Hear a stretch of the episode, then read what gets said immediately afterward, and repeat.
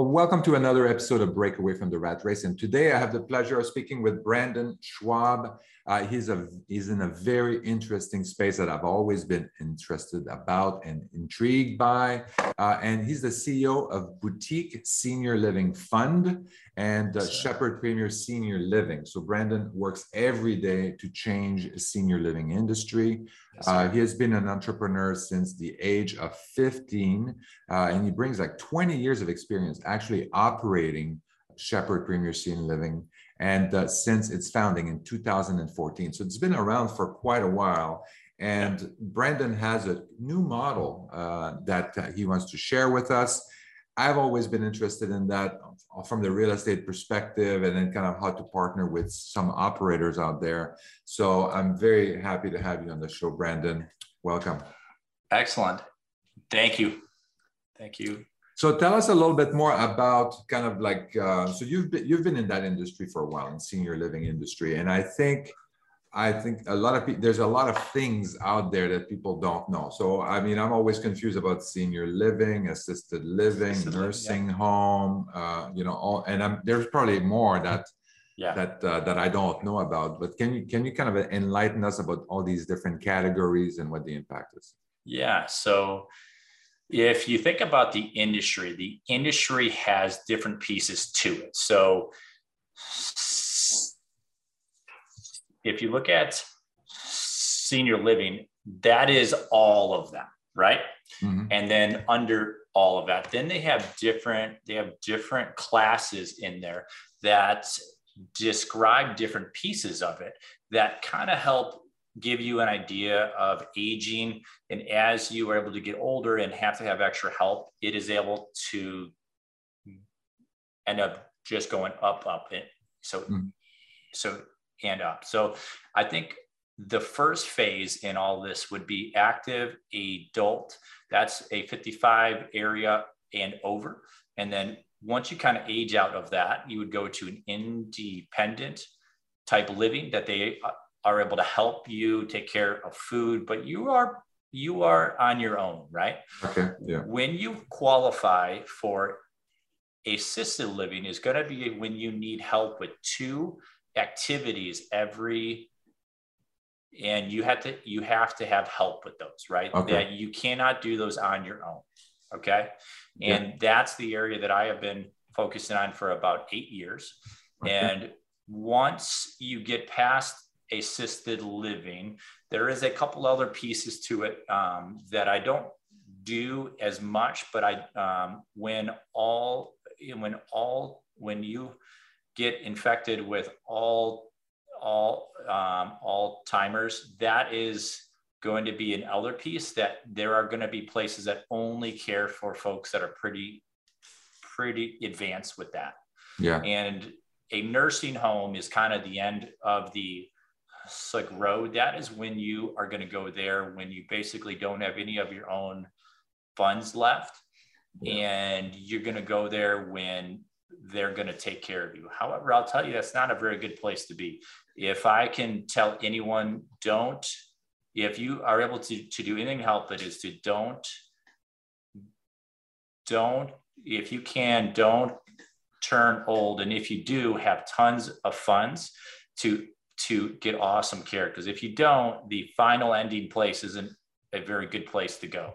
Mm-hmm. So that's and the I, overview of all of that. Yep. Yeah, yeah. And I think in terms of operation, I think assisted living. So if we uh, we're talking about like fairly small, kind of like I mean, you can have obviously bigger operations, but uh, the the space that you're in right now, uh, what are some of the the facility, the size of facilities that you that you operate and and fund? Sure. So when I first got exposed to this industry, I was in a building that had about 200 plus people in it, right? Wow. It had an odor to it. I hated the atmosphere. I hated people were asking for help over and over. And I just hated the odor. I was like, ugh, like get it off of me. Well, I found out that the odor was happening because people did not get awesome care. They didn't get good care because the caregivers that are in there were um, able to take care of 20 to 30 people. So that's one of the things I figure out quickly is if you don't offer good care, that's because the owners of it are trying to cut expenses and they are doing it where they're cutting the expense of their highest cost, which is going to be offering care. Yeah. And our family member had a really bad experience there. Like they didn't offer very good care. We pulled the pull cord button to get help and it took them like 25. I had to actually, I had to, I had to end up having to go out there to talk to them to get all of them to come in to help him. And uh-huh. it was, it was just a terrible, it was a terrible first experience of the overall industry. So a, that's what I would consider the traditional type option today that I think yeah. if anyone thinks of the overall industry, I think people would think of that, right? Yeah. Fast forward 10 years later, I was down in Florida and I got exposed to a five person home in a actual home. So yeah. I don't use the F word to describe it. I call it a I call it a so, so I call it a home because because it is. Yeah. Um, all of our homes have anywhere from 10 people in it to about 20 people okay. each home. Um, yeah. Our average home is anywhere from 5,000 feet.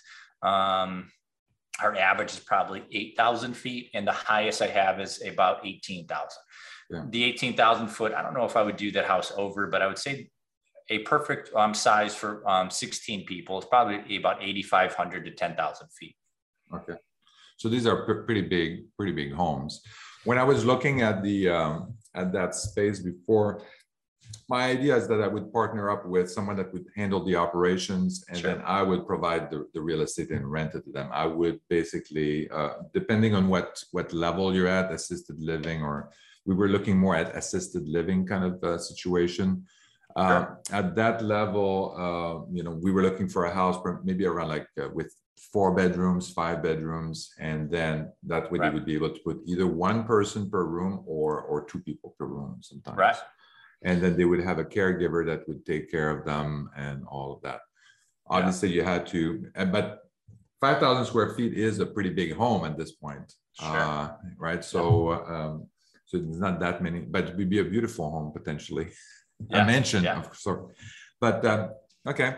Uh, do you have uh, yeah so that that was kind of like my uh, the thinking in the beginning i would kind of like provide the real estate handle the real estate piece of it and build it to their need to my uh, partner's need um, right so a thing that i kind of found is the homes that have like five people in it that's your typical owner operator that's a person that has a um, healthcare type past they're yeah. in there they're doing everything themselves they're working 70, 80 hours per week. They're in there doing that. Yeah. I didn't have that experience. And I just really felt that like I could not duplicate that. I felt that five beds was just kind of too tiny. Yeah. Um, when you operate an actual, when you operate an actual that has overhead, you need a bit extra income coming in to offset the overhead piece of it, yeah, right? Yeah. So with five people, I found that you were able to cover all of your expenses with about the third person, and yeah. then uh, so like you would earn on person four and five. Okay. Um, when you go up to ten beds, you can cover your expenses with six people, and mm-hmm. then you are able to earn on four people. So mm-hmm. I really just felt that um, there are people out there that have homes that are five to eight. I decided quickly that that isn't for us. Yeah. We wanted to get into a space where the houses could be of a size that they could kind of cover their own, plus yeah. pay into a a overhead account of 10% of their total income. And in order to do that, you need four, five, ten homes really to do that because I think the overhead team to properly open up these houses is pretty expensive. I think you'll have yeah. an overhead team that'll be five to six hundred thousand dollars per year, and yeah. if you have that mm-hmm. over a five person house, it just doesn't add up, right? Yeah. So I kind of found that out the like hard way, and I tried to do everything internally as cheap as I could, but I finally figured out that I needed to hire the proper talent yeah. that it took to actually operate these homes properly. Okay. So what is uh if, if you can walk us through then kind of like what your your typical house, maybe we can start with five five thousand square foot home and yeah. kind of uh does your so you have two two companies two llcs basically you have your boutique senior living fund uh, and then you have your uh, shepherd premier senior living right? So yes correct. so what what what's the difference between the two? How do they work together? And then how does a deal come together with if assuming that now you want to invest in a 5000 square foot home? Sure.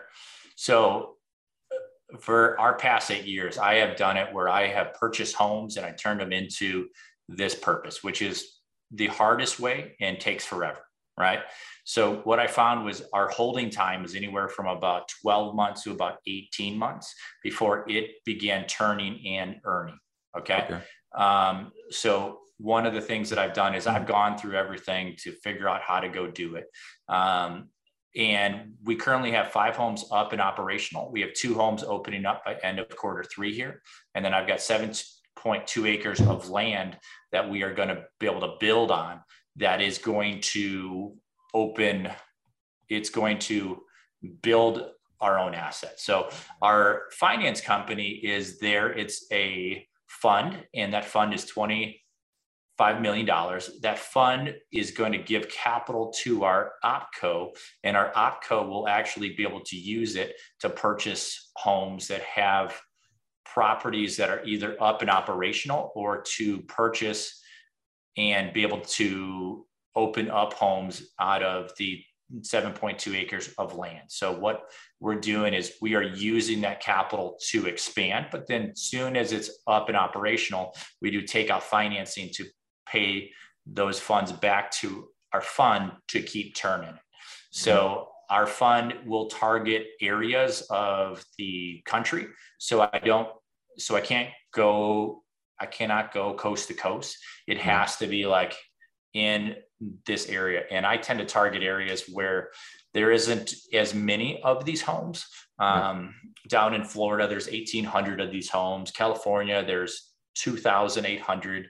Arizona, there's 3,000. Texas, there's 15,000. So I think to ourselves, why the hell would I go there? Like it's, yeah. if you are fine with caring for people and earning $3,500 per person, go ahead, go for it.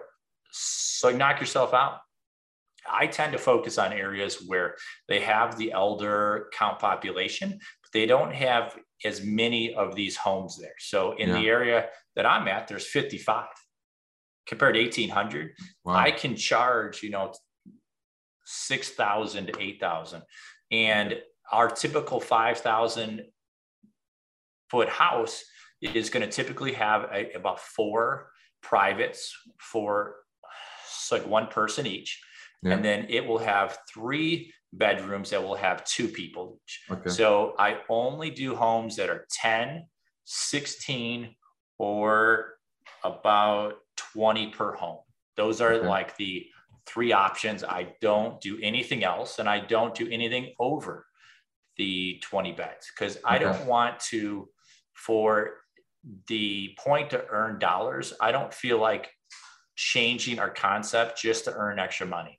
We are yeah. doing this to how it ought to be, but our aim is is to open up hundreds of these homes, thousands yeah. of these homes that I can I can get there by doing a whole ton of the homes and only having 10 to about 20 people per home. I feel that if you go beyond 20, you really are going to lose that home feel.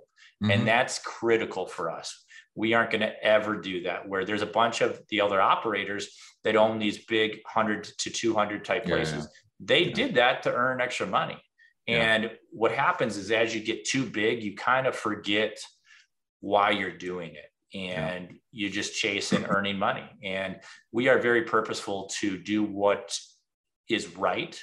Mm-hmm. And we feel that everything else will follow afterwards, right? But yeah, it's a very different different product, definitely yeah. that that you offer. I mean, it's a single family home. It's uh, it's a big home. You can probably. I mean, these uh, these are these people are mobile. I mean, they can they can walk around or in a neighborhood and all that kind of stuff. So we typically build them where they can go outside, but they would have to go outside with a person in the house. Okay. So I mean, all of the homes that I have are is going to be AL care plus AL plus, where they're entering the all the phase for Alzheimer's, but it hasn't fully kicked in yet. Okay. Um, and, and and that's kind of who we typically take care of. I think the average person that's in our home is 80 to 85 years old. Female counts for about 90% of them. And um, yeah, so that's who we are able to take care of. In our past eight years, we've cared for like hundreds of people. And I think the average time people are in our homes is about 3.2 years. Okay. And what is great is that people can come to all of our homes and that's the end for them where they yeah. can be in our homes till their time here is up. They don't yeah. have to go elsewhere. They don't have to get picked up at right before they are able to end their final chapter and have to go elsewhere. Like that's a terrible time to ask anyone yeah. to have to pack things up, you know? Yeah, yeah. So all of our homes are are built where people that exit all of our homes, they they exit typically because they are able to go up. Um, so that's yeah. kind of how things are. That's kind of how things are able to go here. They go up. Uh, so what? Which market? So if uh, so, I mean, you're you're raising money for your boutique senior living fund. Um, so wh- which market do you invest? Uh, and you buy these these homes and all that kind of stuff. So a thing that I do is I focus on a particular MSA until I have about 30 homes per MSA. Okay. And Chicagoland is our first one. We are focusing here because it's there isn't as many of these properties here. It's yeah. an open opportunity. We can go open up homes and be the only person out here doing it, right? Oh, wow. That's a huge opportunity. After Chicagoland, we'll probably either go down to Indy, uh, we've got a handful of other MSAs, but they're all in areas where it's typically colder, where I feel like the elderly think or that people think that the elderly go where it where it is warm. But I would argue with them. But after that, they also go where their grandkids are at too. So they keep close to their own kids too. Yeah. So I focus and keep as close as possible to those kids and help them. So. Okay. Sounds good. And then the acquisition process is that the ops that decide the ops group that decide we need to go and uh, we're ready for another house or something like that, or did they acquire the house or did they have did they rent the house from from uh, someone else? No. So our ops team, I am in charge of that piece of it for our ops team. That's probably the only piece that I actually do for the ops team. I was at so, so I was able to exit the day-to-day operations back in August of 2021. Yeah. Um, and then I really only focus on being able to purchase homes, um, funds, capital, all of that for okay. all that. And then I tend to buy in areas where we have other homes at, just so it can yeah. be as efficient as possible. Yeah. So I'm taking a 200 bed efficient operation and I'm cutting it up. So I'm basically making it very inefficient. Yeah. So the only way that I can add those back is I can keep them close to each other as yeah. close as possible. I've got three properties here currently that are about five to 10 minutes from each other that are close to a hospital, right? Yeah. I tend to pick areas that have a household income of over $80,000. Um, and then I also target areas where the population percentage over 65 is over 10 to 12 percent. Mm-hmm. Okay. Okay. And then you would acquire you would acquire these properties. Then you would do the rehab to fit your needs as an assisted living. Yeah. So I have been doing that for our past eight years. Um, as I told you briefly, probably before the call, we also bought 7.2 acres of yeah, land yeah, that right, yeah. is next to 5,500 homes that are all 55 plus. So that's active adult. And, and as I just told you, I tend to target towns that have a population 65 older that are 10 to 12%, right? Okay. This yeah. town that I have is over 30% 65 or older. Wow. So we are also entertaining building our own homes. We are also doing other things where we would, if a competitor is in an area and have the type of asset that I would um, like, I would come in and help them exit, even if their occupancy is at 50%. Mm-hmm. So typically these properties are going to go up for sale and they would base it off of the income. Well, if it is an earning income, then you really are going to buy it just off of the asset and we would purchase them as well. So that's easier because I could have cash flow up front and we could get that cash flowing do takeout financing faster than the typical 12 to 18. So these these are single family homes. Are they considered like because you're using them as assisted living? Are they considered like a business? Do you get a commercial loan then at that point? Yeah. So okay. when they when they are up and operational, they would be considered a. You would pull a business commercial loan, yes, because okay. They would use an income based appraisal, and the income based appraisal is going to take the annual NOI divided by the industry cap rate. And our yeah, yeah, yeah. and our industry cap rate goes anywhere from six up to 10 percent. Wow. So you can you could take technically a single family home and then you do your rehab and then all of a sudden your valuation goes from here to there and then you refi at the commercial. Okay, wow. yeah so a thing that i find is i'll typically put about like $1 million into each house on average up to about 1.2 kind of average. The highest I put in is over 3 million. I would not do that one over though. Um, yeah. And when that's, it's yeah, done, that's the acquisition. That's acquisition or acquisition and renovation. No, no that's the acquisition and. So okay. typically I'll buy for 500, but then I'll put $500,000 into it. Oh, wow. um, we don't cut corners at all. Um, and in fact, if I am so if I am if anything, I probably go overboard. Yeah, yeah. Where, I, so I feel like the people that are in these homes ought to have the top options possible, and I feel like if I cut corners, that I am hurting them, and I hate that idea. So yeah. So so I don't typically do that by any means. Okay. So if people want to um, kind of like invest with you, or they have uh, a single family rental that's 5,000 square foot or whatever. Uh, that's just a residential and stuff like that. So how, how do they how do they work with you? What are the different ways that investors like myself and others can can work with you?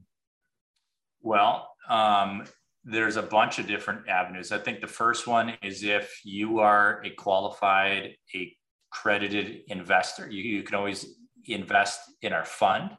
Um, you could call our office of 847 380 8624. Um, if you have a piece of property that's over 5,000 feet, I think th- those are so hard to find.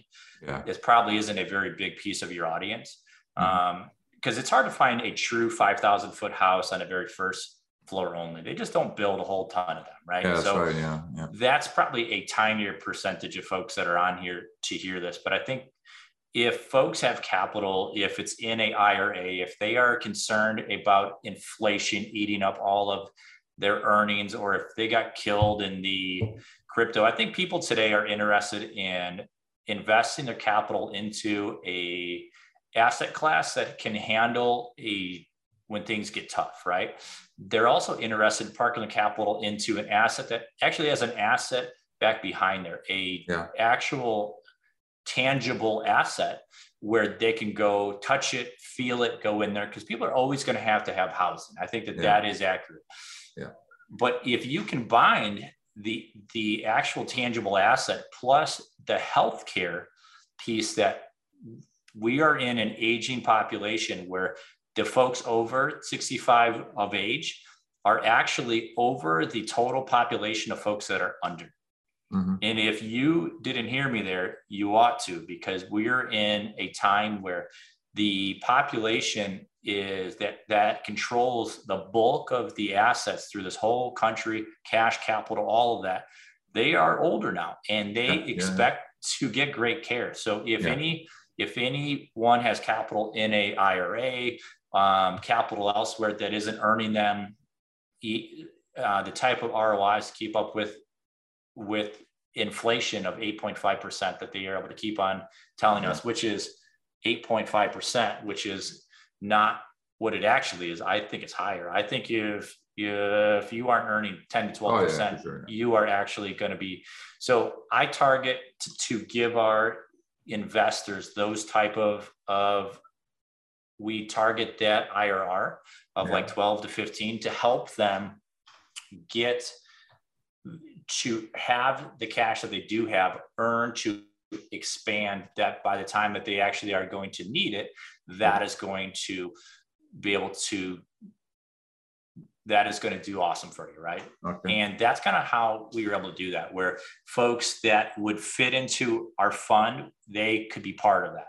I do have deals sometimes that don't fit our fund okay? Yeah. and when that's able to happen i typically have to uh, we will send we will syndicate each on its own where we'll do a deal by deal type basis i'm mm-hmm. trying to get away from that just because it takes forever to do paperwork and push it through and do all the investors um, but I get that there's times where folks don't qualify for our fund that I do have to have other avenues. Like our fund is really geared towards purchasing purchasing uh, companies that are up and operational that have cash flow, even if they're only at 50% occupancy yeah, yeah, yeah. and being able to, ha- because it has good cash flow from the very first day. Where when I find deals that are awesome deals, I'm actually in a house right now that's 13,000 feet. Um, I just closed on it this past week, Tuesday, but I'm in it because what I found is when I have an, a um, huge empty house, our mm-hmm. insurance is bonkers. It's like fifteen hundred yeah. bucks per month. Yeah. Wow. Because they are terrified that things are able to happen. So yeah. what I find is as I open up these houses, it is actually cheaper for us to our policy for insurance is down to like 300 each month because all of us are in here every day yeah. versus having it empty. So we have opportunities um, like that. And um, we are actively um, looking for folks that are interested in this because we feel like we are changing the industry. We're changing how people think of the elder care industry. Because I think if you think of it previously, people think of 100 to 200 beds. And I just kind of feel like that, how it's been done for the past 15, 20, 30 years, isn't how it ought to be done going forward. I just feel like it's kind of like if you would compare it to anything, it's like the taxi it's like the taxi where it's like an old ancient type system. They really didn't do anything to keep things up to date. Yeah. And I feel and I feel like we are the Uber that's using technology, changing the industry, that's doing everything that everyone used to do, but I'm doing it in a way to use technology to truly change it. Yeah. Okay. Sounds good. So, and the minimum investment for that fund is like was a million dollar, right? Yeah. We we target our fund for we target family offices. Yeah. Okay. And oftentimes, family offices don't want to invest anything under about $10 million. Yeah. And when I first began calling on, on them, I was like, why aren't they talking to me? Well, because so I was only asking for 200 or $500,000. Yeah. These guys don't do anything if it's under about $10 million because yeah. the time and effort it is able to take. So that's ideally who I so am interested in. This mm-hmm. country has 6,000 family offices that have capital galore.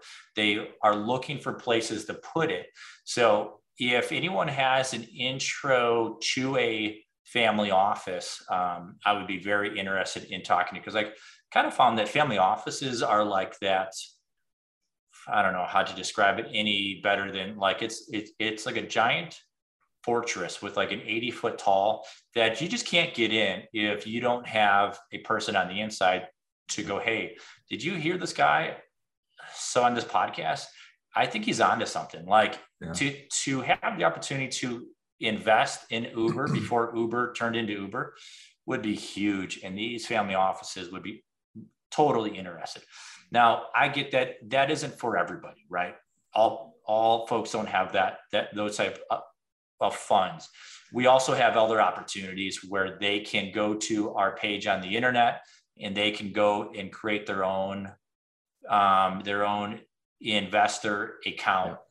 So I do I do have opportunities from time to time that folks don't have to put that in, but they have to they have to go into that deal on its own. I feel yeah. our fund's great because our fund can buy 120 homes over five years. Yeah. Where it's put over 120 homes. Where if you invest into a asset by itself, yeah. you kind of are counting on that asset to do good. Or if it doesn't, you you're kind of in there too. Yeah. So that's kind of the pros and cons of kind of everything there, you know? Yeah. I, I really like the fact also that you're doing your own, uh, like you have that piece of land that you can develop. I think that's at least you can build to suit like right from the beginning and well, uh, really design the community. Yeah, so that's so that piece of dirt is actually touching 5,000 homes that are yeah. 5,500 homes that are all 55 plus, but it's cool because it's directly across from two competitors that are 100 to 200 people per yeah. place. Yeah. And I love that because yeah. I am so close to them that people are going to go like, hey, if our option is here and there's six homes over here that have 20 beds in it each, mm-hmm. hmm, so I will go talk to those guys. Like yeah, it's yeah. it's an easy comparison that those buildings are huge buildings. They put huge capital into them and they can't they cannot take them elsewhere. They cannot just pick them up. I mean, there yeah. is a building that was built five years ago that back before COVID price was $55.8 million for 200 total beds. Yeah. So I can build 120 beds with COVID prices for a hundred or for a $25 million, which is 40%. Yeah. Where we don't have the overhead that they do. We don't have all that corporate mm-hmm. bullshit that all these guys do. And it just puts us in a very good position because I can extract a good, a good care team and every person out of those buildings. Because if the care team has an option of do I care for 20 to 30 people or five to eight, which one do you think they are going to pick? Yeah. Five to eight, right? Yeah, of course. Because mm-hmm. it's easy. Yeah. yeah. We all of us can do that because I'm putting 35% of everything coming in towards the care team. Yeah. So the, is, the fund is is lending the money to the operations group, or are they purchasing the house? So what's what's the relationship? Is it like yeah. is it gonna lend? Is basically a lender on that property? Yes, correct. Okay. So a thing that was key that that was one of the fears of our upfront our upfront investors is that if you own the asset, you have to own the asset underneath. So they are giving capital to us, which is the opco, and our opco is actually out purchasing the asset. Okay. But our fund has a first place on the home where if yeah, anything happens, they yeah. can take that back. Yeah. That's really, really key because that's clean. Where if you play mm. in both, you're exposed to healthcare or all the different things. Like I was advised, Brandon, if you do both, that gets very unclear. If anything is able to go to court, you're going to have a hard time explaining that's two different companies. Yeah. This is this is clean, clean, clean. Where yeah. the investors, in order for us to hit the target investors for uh, or the target the target so IRR for investors, I had to think creatively of how could I get them. The average family office is um, looking for 12 to about 15.2% IRRs. They don't have to have 20, 30, all of that. That's typically the the the PE the PE type guys. Those guys are crazy. If you are all of those guys, don't call me because that isn't a good fit for us. I can offer 12 to 15 percent backed by a asset, but a, a thing that's really cool on this is that our fund gets to turn it two, three times per year. So I can take that 25 million and I can actually go purchase 50 million to 80 million of total assets yeah. in a year. Mm-hmm. So we can compound it because I'm purchasing properties that cash flow. I'm yeah. buying things, and that's what I'm doing that's different than everyone else. Okay. In uh, a asset class that handled the 2008 it was a top asset class that handled the 2008.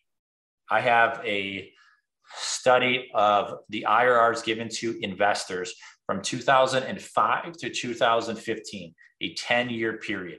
Because I asked, how does this asset class handle when things get tough? The mm-hmm. 2008 mm-hmm. crash told us that's how things are able to handle.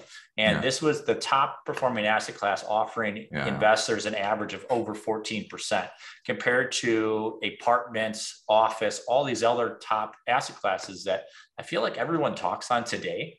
Mm-hmm. It almost 2x them. And it's funny because I feel like people don't really talk on this asset class, anyways. I feel like they talk yeah. about the other ones, but I feel all people should have a percentage of their investment portfolio should have at least 10 to 20% in this asset class.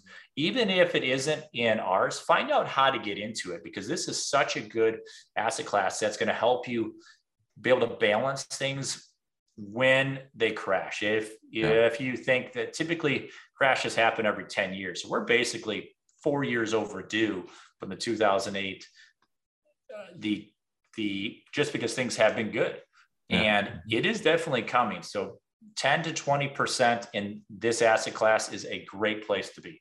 And I help family offices do that. A average family office has about 300 total capital out there or total they have about two thirds of it out in investments but it's always turning yeah so a third is a huge chunk of cash and i can help them put that out quickly yeah that sounds good. Yeah, uh, thank so thank you, Brandon, for all that. Uh, lots of information, lots of things to absorb, definitely. Um, so what? Uh, so if people want to get a hold of you, where can they uh, can they reach you? Um, you can always call our office. We are kind of old fashioned, where that's probably the easiest way to get us. Where if you call our office, our I've I was able to hire a EA Victoria about six months ago and thing That's awesome that I was able to do that. To call to talk to her first, find a time to talk with me. Um, yeah. The office phone number is 847 380 8624. That's probably mm-hmm. the easiest way. I think you can go on our, our, the the page on the internet. I'll throw that yeah. in yeah. the chat column, which is just Oh, you can just send it send it to me after the, uh, the thing. I'll add it to the notes. So at Living Fund, boutique okay. senior at livingfund.com. That's okay. probably the easiest way because then you would create a account to invest. And that's the place that I post deals before I tell anyone else. I always mm-hmm. put it up there first. Um, I give them about 10 days to figure out who's in or who's out, but I only do that first. Um, so for anyone that's thinking of to invest, that's that probably the top place to go, or call the office to talk to us. Okay, sounds good. Directly. Thank you, Brandon. Yeah, it was a pleasure speaking with you. I think I hope that some people uh, reach out to you. I, I did have a few that had like a family office, so maybe that's gonna intrigue them, and then they're gonna reach out to you. So Brandon. Well, thank you. I thank you for the opportunity. Um, it has been a good it's been a good time. Okay. Thank you. Have a good day. Thank you for listening to Break Away from the Rat Race with your host, Eric Martel. If you want to share your story and experience with our listeners, please message us on Facebook at Break Away from the Rat Race. Also, please subscribe to our YouTube channel and our podcast on iTunes.